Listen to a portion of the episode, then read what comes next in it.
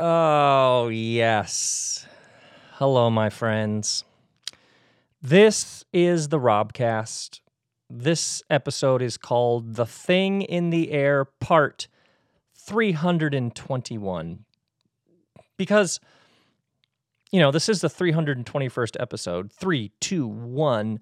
But uh, as you know, over the years, every once in a while I do an episode called The Thing in the Air. And I don't know how many parts there have been, but this one is just, you know, part 321 because this moment, let's just, wherever you are, just take a deep exhale. I mean, this moment, I was just talking to my friend Jeff on the East Coast. And then this morning, I was talking to some advertising executives. And Violet and I just took a walk in the neighborhood to our favorite pizza place. And we sat outside on the sidewalk and had a few slices and talked. And man, everybody I talked to, everywhere I turned, this this moment we're in, uh, Russia invaded Ukraine. So all of us are. I mean, that we're like carrying carrying those people and th- those unfolding events around in our hearts. Today, the mask mandates were lifted in Los Angeles, which, you know, if you would have told me, oh, this day is going to come when you're no longer required to wear a mask in a public space indoors, uh, oh man, that'll be amazing. But it does. It, it feels less like a triumphant end to a long ordeal and more like a hazy much mush of sensations, right? Like the fatigue, the weariness of this experience we've been in and are still in at some level. So, yeah, I just felt I wasn't going to do an episode, but I just could not get over the sense like just hit record and uh, take some deep breaths with all you Robcast friends. So here's what I want to do. I want to, uh, in this episode, talk about how we experience days and events like these. I want to give you a lens, number two, through which to view the Russian invasion of Ukraine. I want to talk about the relationship between your growth, expansion, maturity, and chaos and instability, because there is a there is a long relationship between those two, between maturity and chaos. And then at the end, I want to give you, especially those of you who have an increasing cynicism about humanity, and especially this brutal, violent, murderous invasion of one nation into another. Um, yes, lots of reasons to be cynical, but there's also another way to view this, which I want to talk about at the end. So, first, let's talk about how how you and I experience events like this. It helps me to think of the center of the being, also called the heart, the center of our being. Ancient Hebrew wisdom, you've heard me talk about this for years. The center of your being is called the heart. The heart integrates all the ways that we know and experience things. I picture the heart, the center of your being, having a shelf. And all of the senses, perceptions, feelings, emotions, and events of life, it's like they all sit side by side in the center of our being the mind often judges what sits on that shelf. The heart simply holds it without judgment. So here's what I mean all of the feels of this moment, the heartbreak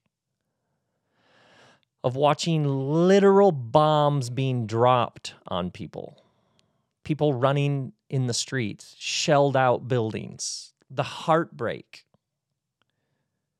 the anger that that a that a leader and an army would do this to another nation.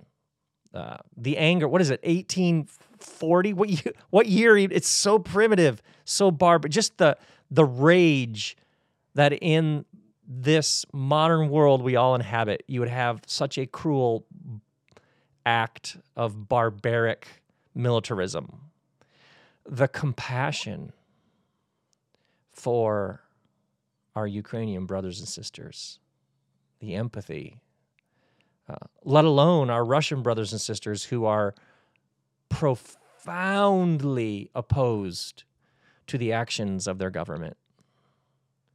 The fatigue, the fatigue of this past two years, and then at the end, this? Are you kidding me? God, just the the titanic levels of weariness. Uh, yeah. Notice how much sits on that shelf. Or here, here's one. Here's one that uh. It's actually why I'm doing this episode. Helplessness. And for many of us, we see those images and the feeling of helplessness. Like uh, it's on. For many of us, it's the other side of the world. For some of you, it's right nearby. But for many of us, the other side of the world, the, the feeling of impotence and helplessness. Like, oh God, uh, what can I do? Yeah. Um, the confusion of how is this happening and how is this not immediately being stopped? How is this Putin leader? How is this mil- army? how is this not? How is this even happening? Like, wait, wait, isn't isn't there some way that this can immediately be stopped? How is he getting away with this? Uh, questions. How do we? How did we get here?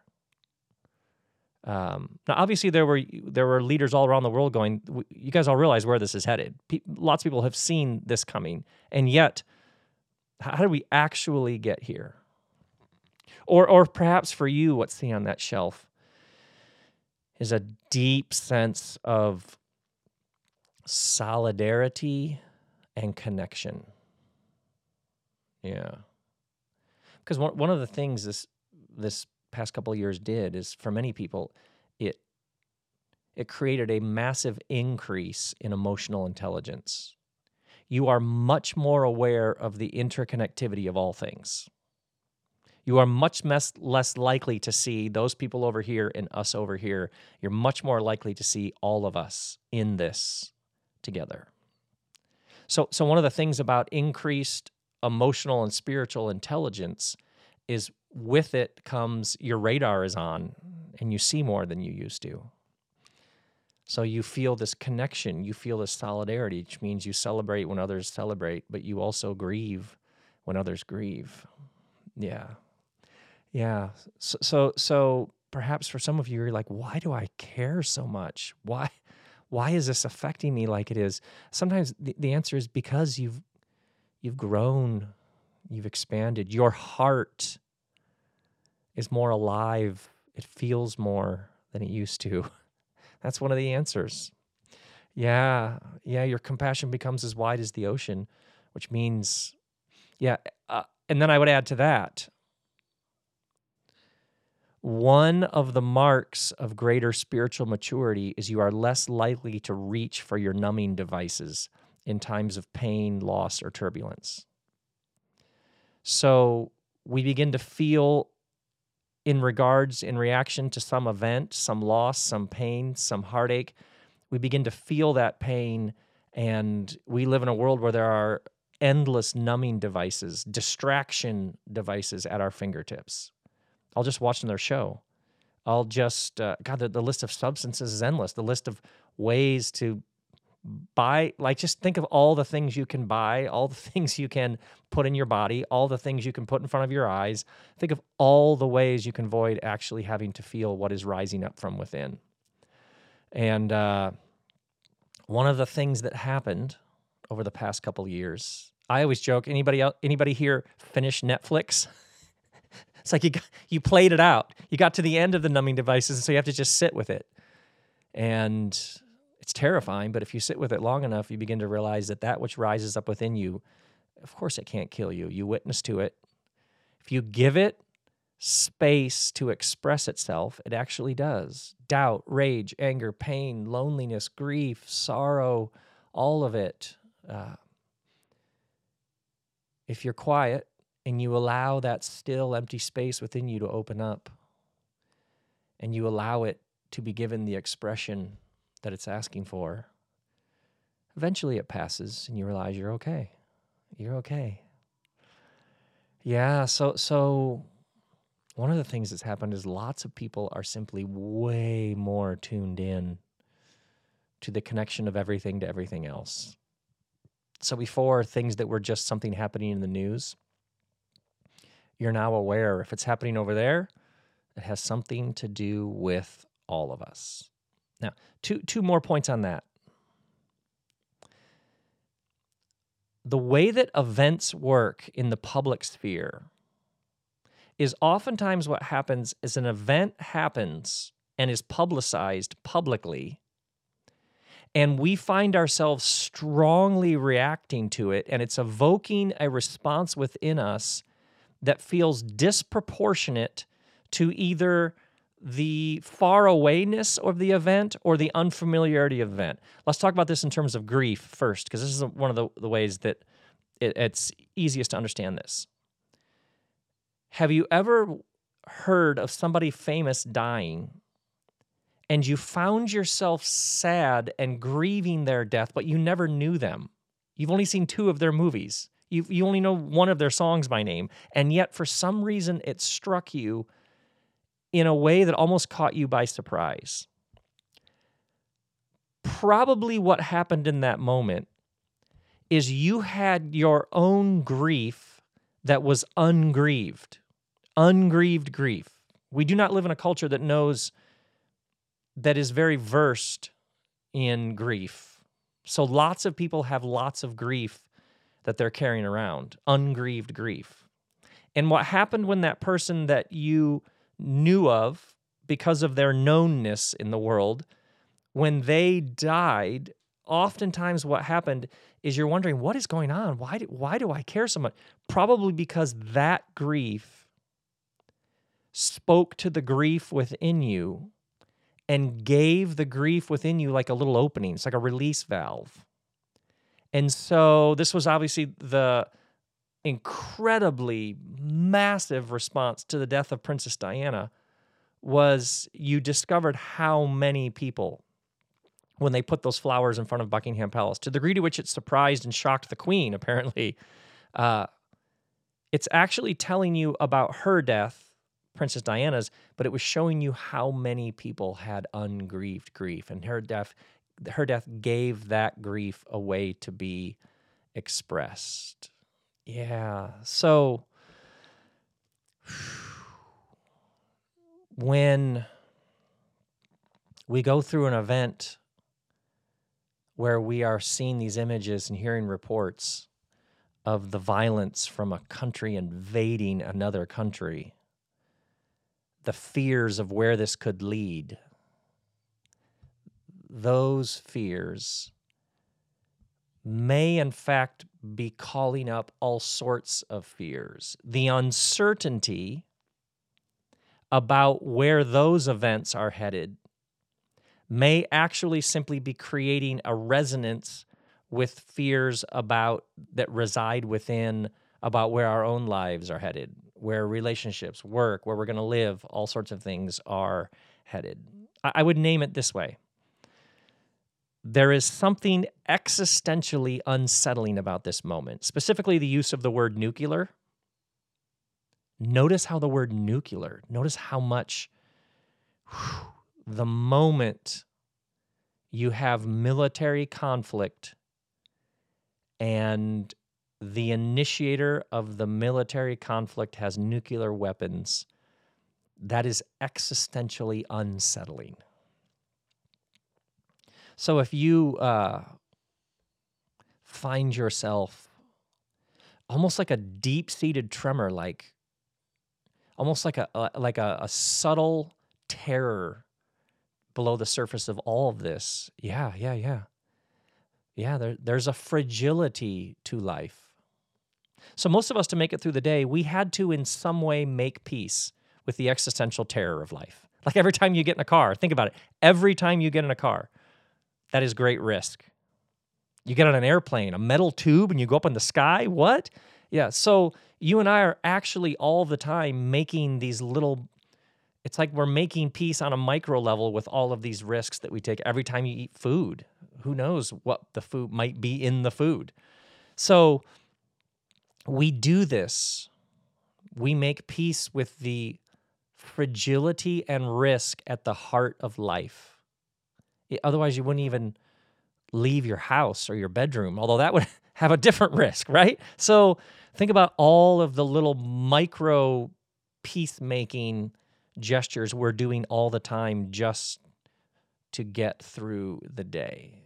And then you start reading headlines about where is this headed, this conflict? Are other nations going to join in? They're not. They are. Is this going what? Yeah, they're they're this is existentially unsettling. Yeah. So it speaks to the risk. We're on a ball, a ball of rock hurtling through space at 67,000 miles an hour the earth is rotating at a thousand miles an hour. Yeah, this whole thing, this whole, this whole thing. What? Yeah, yeah. I often, I often, when people, I can tell when people ask a question sometimes, I can tell that they've come to this because this is, I, I, this is like a, like a stage of spiritual growth as you get to the point where suddenly you realize just how precarious the whole thing is. And you can read it as terrifying. That's one way to read it.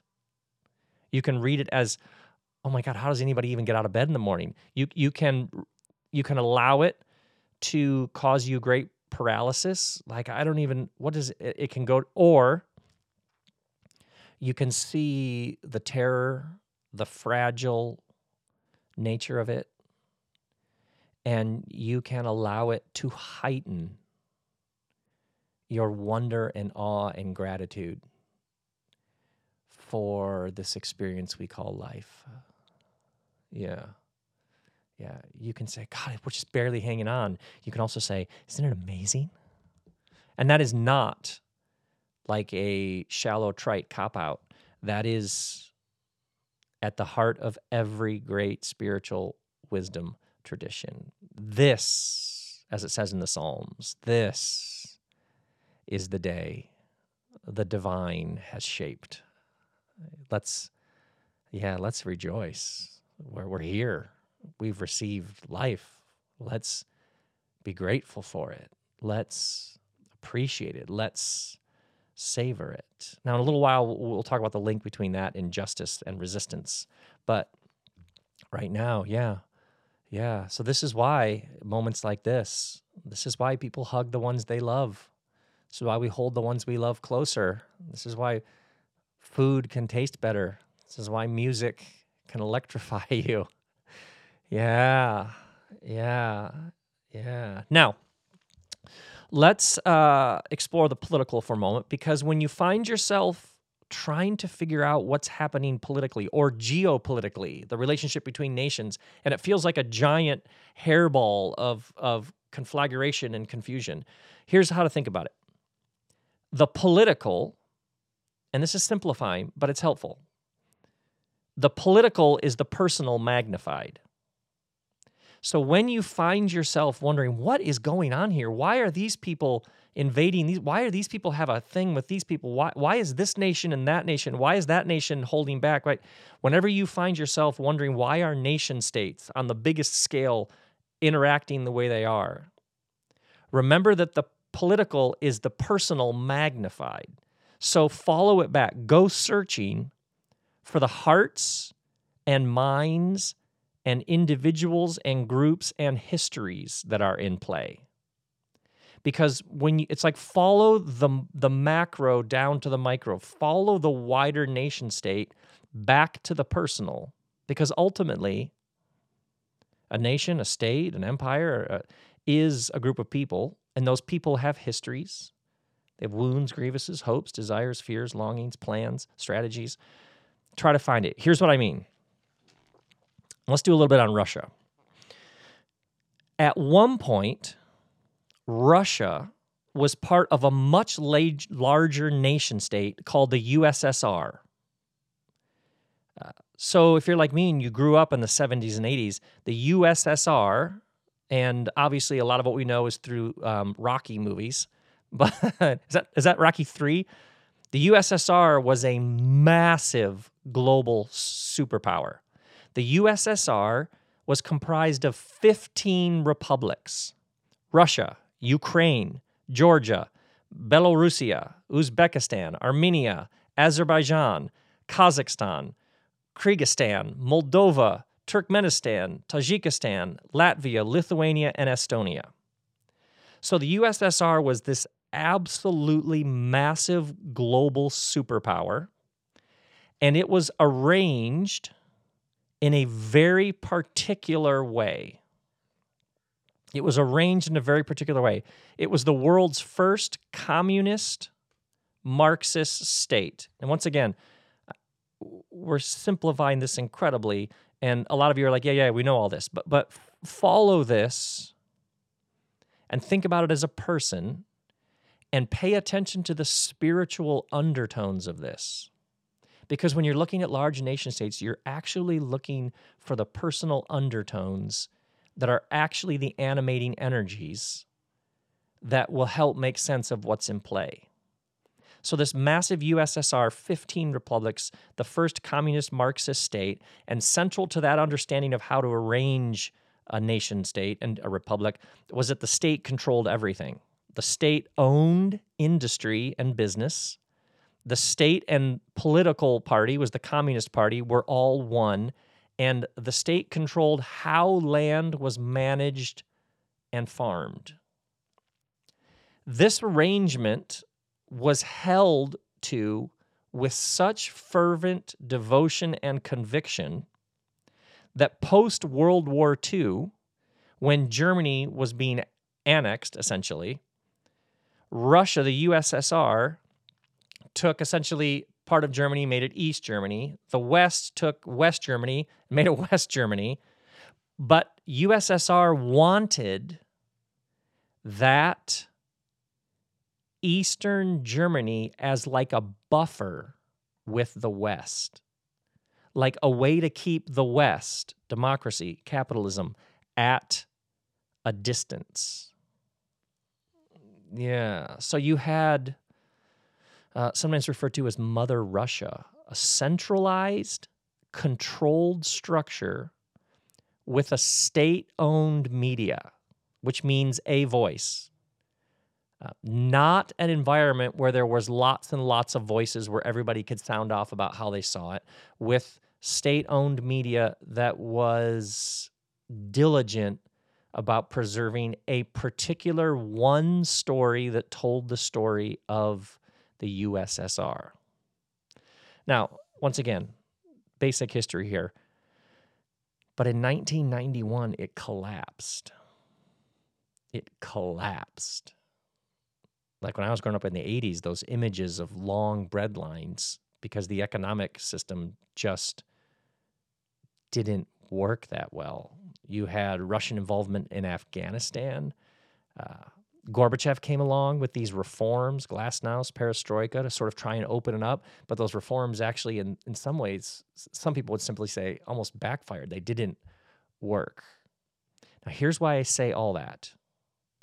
Because in 2005, in a speech he gave at the Kremlin, Vladimir Putin said that the greatest geopolitical catastrophe of the 20th century was the collapse of the USSR. Those 15 republics that were all held together as USSR splintered and each became their own thing. So, so let me read that phrase again. Putin believes that the greatest geopolitical catastrophe of the 20th century was what happened in 1991 when that giant, massive USSR could not sustain itself and it broke apart into those 15 different pieces. He literally said in the same speech, this epidemic of disintegration infected Russia itself. So, what happened? This leader of current day Russia, Russia believes that something good was taken away. And that law, loss, as we know, is a form of change, and change is a form of loss. So, this is the lens through which that event is seen by Vladimir Putin. We were a big, powerful, respectable, massive republic of 15 entities. And we were blasted apart into all these little parts. So there is a long play here, a deep desire to bring back together which he, that which he believes was unjustly broken apart. Yeah, longing for a day that has passed. And we've talked about the, you, you've heard me talk about this at great length, but there is a direct relationship between loss and resentment. Resent to resent is from the Latin sent, the, the French sentir, which means to feel. So resentment is to feel over and over again. Feelings arise and then they pass.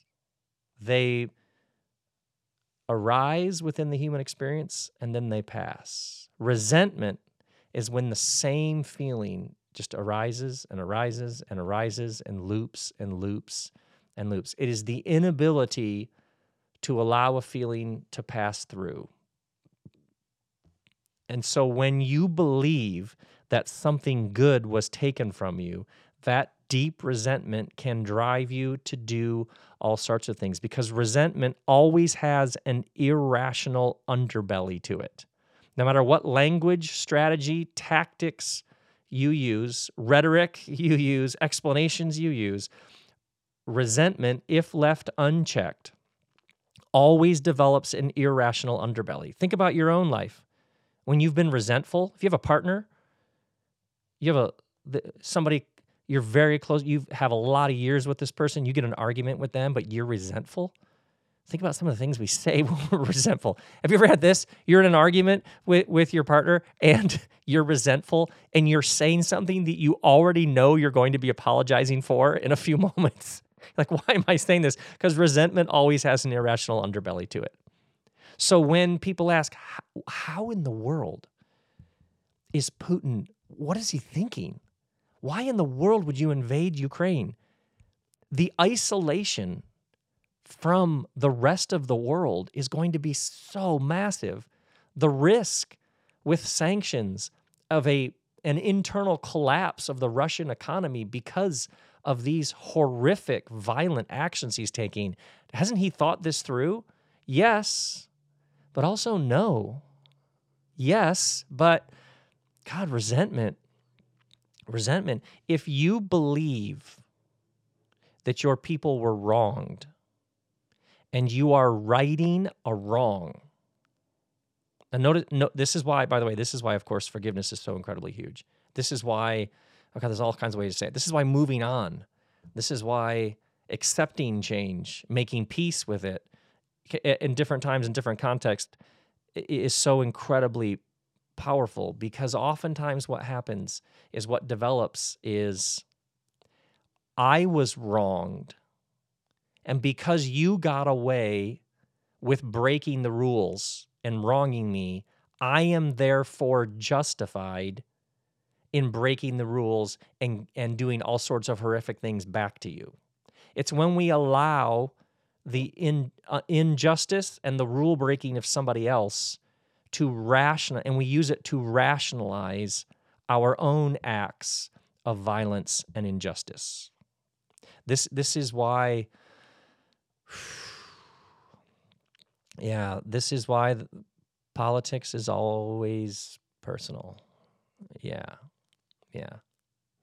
So the animating energy and obviously lots of people said this in lots of different ways, and there are lots of analysts who can and can show you all all of the subtleties and nuance. But at the most basic level, what you are seeing here is the Russian invasion of Ukraine is uh, a leader and a military and not that many of the citizens of Russia, maybe a few still supportive, but trying to right what he sees as wrong. That's the animating energy. That's why it's so violent. That's why it's so like irrational. That's why it f- feels like, God, this feels like the barbaric acts of hundreds of years ago.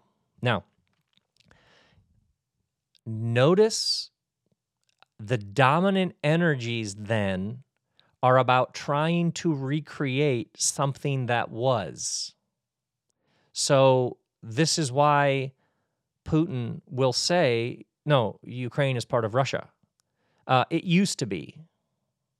So, what happens when a person has a perceived wrong and loss and are in the grip of resentment is everything becomes about reconstituting and reconstructing what once was.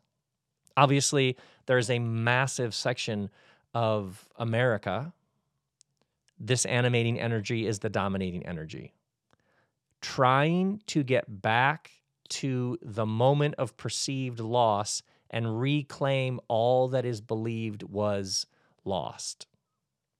Yeah, you see how these deep, deep animating energies are just below, they're like the plate tectonics below the surface of everything. This is why you'll often notice hey, wait, wait, wait. This group of people over here, or these people who, who are so angry, they have very little imagination for the future. They have no new ideas. Resentment has no new ideas. The only ideas it has are trying to duct tape together what they believe was taken or split apart. So, resentment has no imagination for the future and no fresh ideas because it's not interested in new creation. It's actually resisting the new creation. It's trying to get back what it believes was taken in the first place. Now, notice the energetic imprint of that. The energies are clinging and grasping to what was. Clinging and grasping is very, very different than opening your hands so you can receive the new that is arising. It's very different to cling and grasp than it is to embrace what is new and unfolding. Now, let's go back to this post World War II, where Germany gets divided up and USSR wants this buffer from the West because it is highly, highly suspicious and outright, oh God, what's the word? Resistance, resistant to what it calls the West democracy, uh, free speech, capitalism, all those sorts of things. That whole package. Which let's which, which has its own things that come with it. We'll get to that in a minute. But notice Ukraine doesn't want to be part of that old order. Ukraine wants to be part of the new world. As a general, once again, we're simplifying, we're speaking in generalities, but Ukraine is essentially say, no, we're, we're not interested in trying to create some past thing. We want to be a part of the new world. We want freedom of speech. We want innovation. We want art. Yeah, we want to make things. We want to be a part of the new thing. We want to help create the new world. Yeah, we don't, we, we're not longing for some day that was. We're open and expectant and eager to participate in what's unfolding. Do you see how personal this is? What do you do with a changing life? What do you do with a changing world? What do you do with a dynamic universe that just keeps unfolding? Try to nail it down, try to set it in concrete, try to fix it so it won't go. Try to create some structure in which you can be guaranteed that nothing's ever going to change, and creation itself will rise up in rebellion against you. It'll change, it'll morph, it'll unfold, it'll evolve. It will find those flowers will grow up through those cracks in the concrete. Yeah, yeah. Now, and this is really, really important to all this new stages of growth and evolution, new chapters in your own maturity will always have an element of chaos and unknown to them. Think about your life. Maybe you come from some setting. Think about different chapters in your life when you were in some setting that had a very fixed way that it operated. And maybe at one point, that was like a giant step forward, whether it was business, academics, uh, personal conduct, uh, spirituality. Perhaps you come from a setting where it was like, this is how things work. And then something happened within you. You grew, you got curious, you had experiences in which that arrangement became too confining. Now, that particular setting and arrangement, that group of people, that job, that community, whatever it was, at one point it may have been a giant step forward into greater freedom and expression and and, and yet something happened and shifted within you. And what had previously been uh, an exciting new chat, suddenly you realized, oh, it's time to go this has become confining. I have too many questions. Um, I know too. I've seen too much. I got to keep going. I see the next thing, and I can't do the next thing from here. It always that step forward. It always involved some element of stepping into the unknown, and it always had some new. You could w- use the word chaos. You could use the word it didn't have the same security and structure as the earlier. You had to launch that new thing. And the old thing had a regular paycheck. But this new thing, uh, we'll see. Yeah. Or your kid. It's time for your kid to go do that. And if your kid is going to go do that, God, it might work, it might not, but they can't stay here. Yeah, they got to keep going. Yeah, it's got a little risk. It's got more risk. It's got it's got a little chaos. It's got a little unknown. They're going to have to improv. They're going to have to duct tape some things together. Yeah. So think about the long arc of human development. Think about the development of nation states. Democracy is a massive leap forward. Democracy, what an extraordinary democracy puts technically. Now, obviously, it's had its wobbles. But democracy gives everybody a vote. Oh, God, that's risky. Yeah, that's risky. They might vote for somebody who has no idea what they're doing. That happens from time to time. Are you with me on this?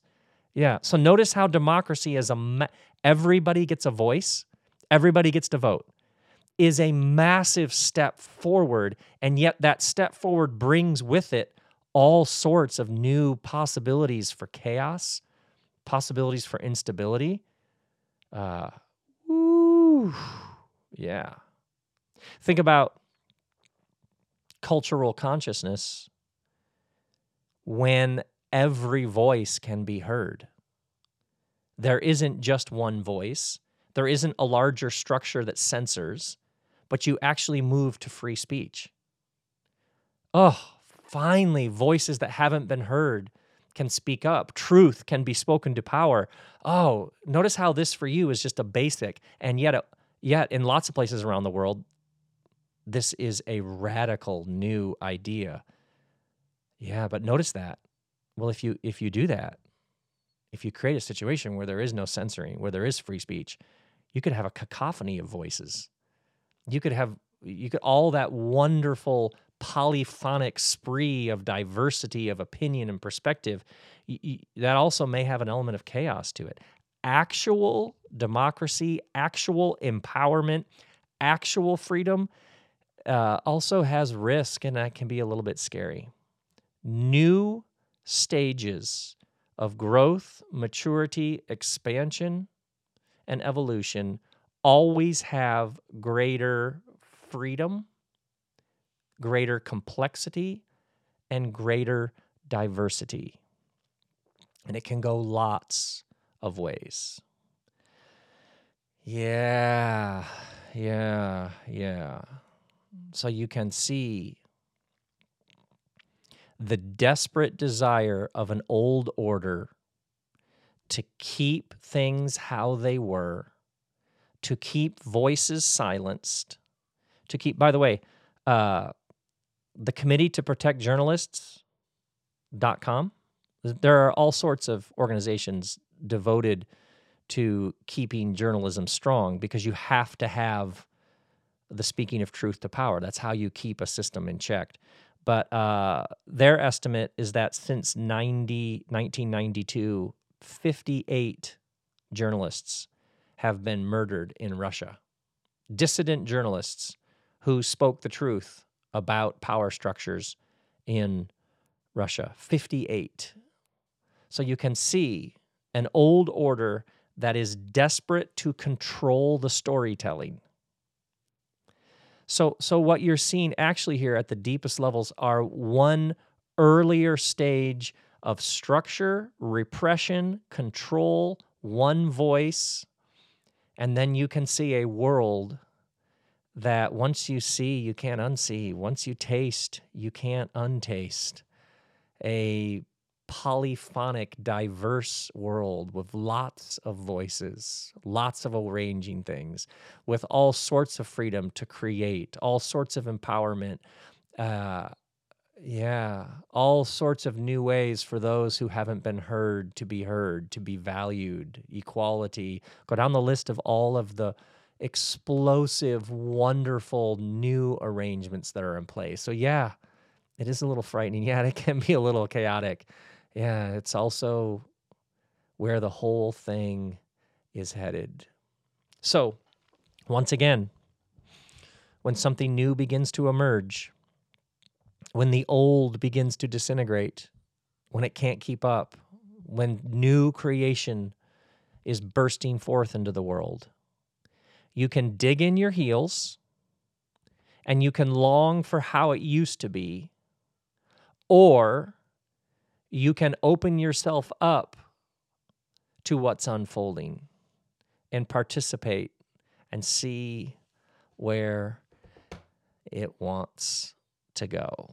Now, this polyphonic chaos of all these voices has tremendous strength. Actually, and, and this is this is how I speak to, to cynicism. The world especially those of you who are like so cynical about humanity right now, which is completely understandable. But but think about it. Think about it. This leader Putin, leader of Russia, invades invades Ukraine, and almost the entire world rises up in opposition. Think about that. Think of how many different places around the world and voices and perspectives are actually all united around this is wrong. Notice the moral certitude, fiber, gravitas, and conviction that has risen up in the past two weeks around this. That, that you have your economic sanctions, you have everything from the withdrawal from FIFA, like sports, art, commerce, bank. Like, think of how many sectors have said, how can we participate in resisting this movement? So it is, it is absolutely heartbreaking to observe. I mean, it's devastating to see the footage. It is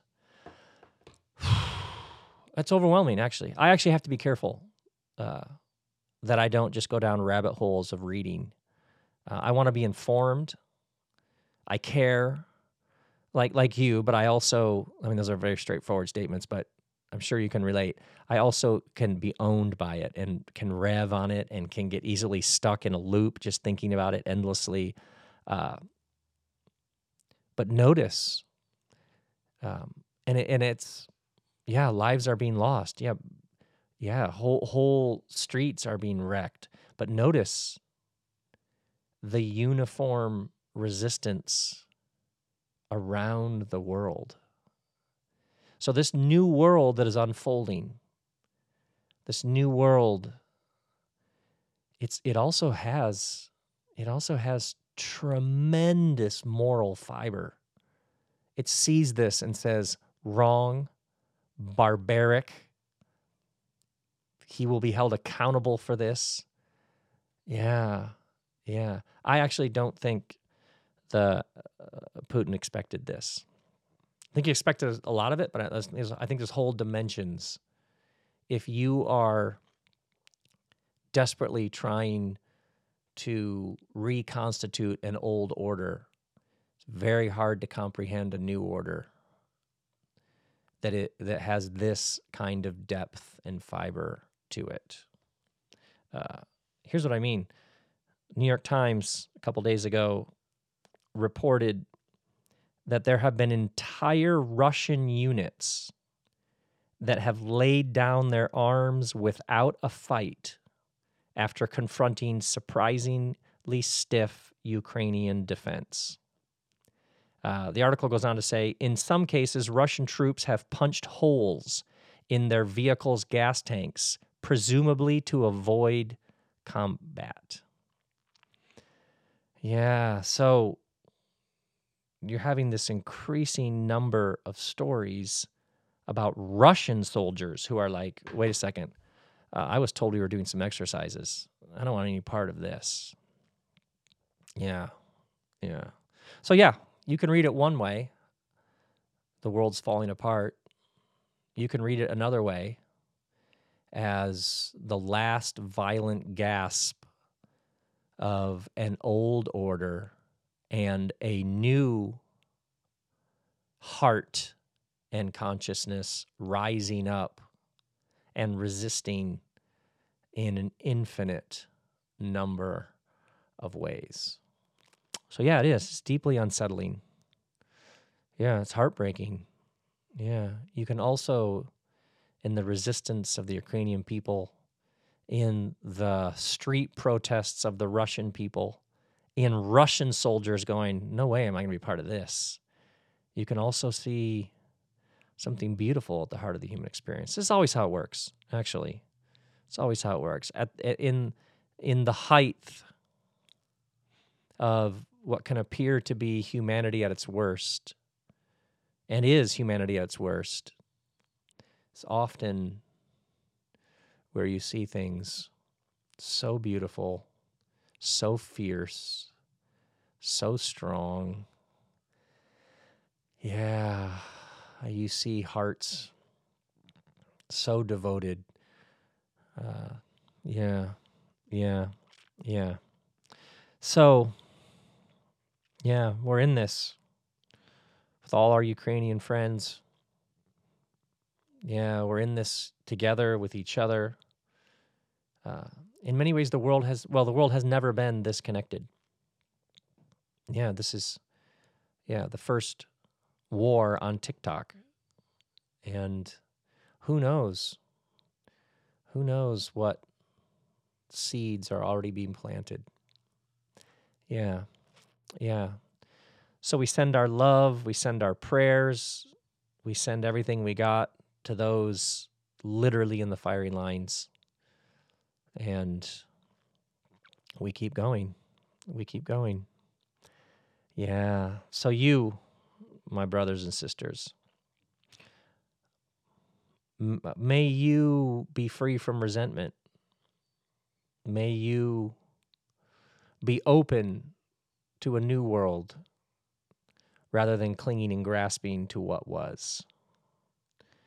And may the grace and peace and love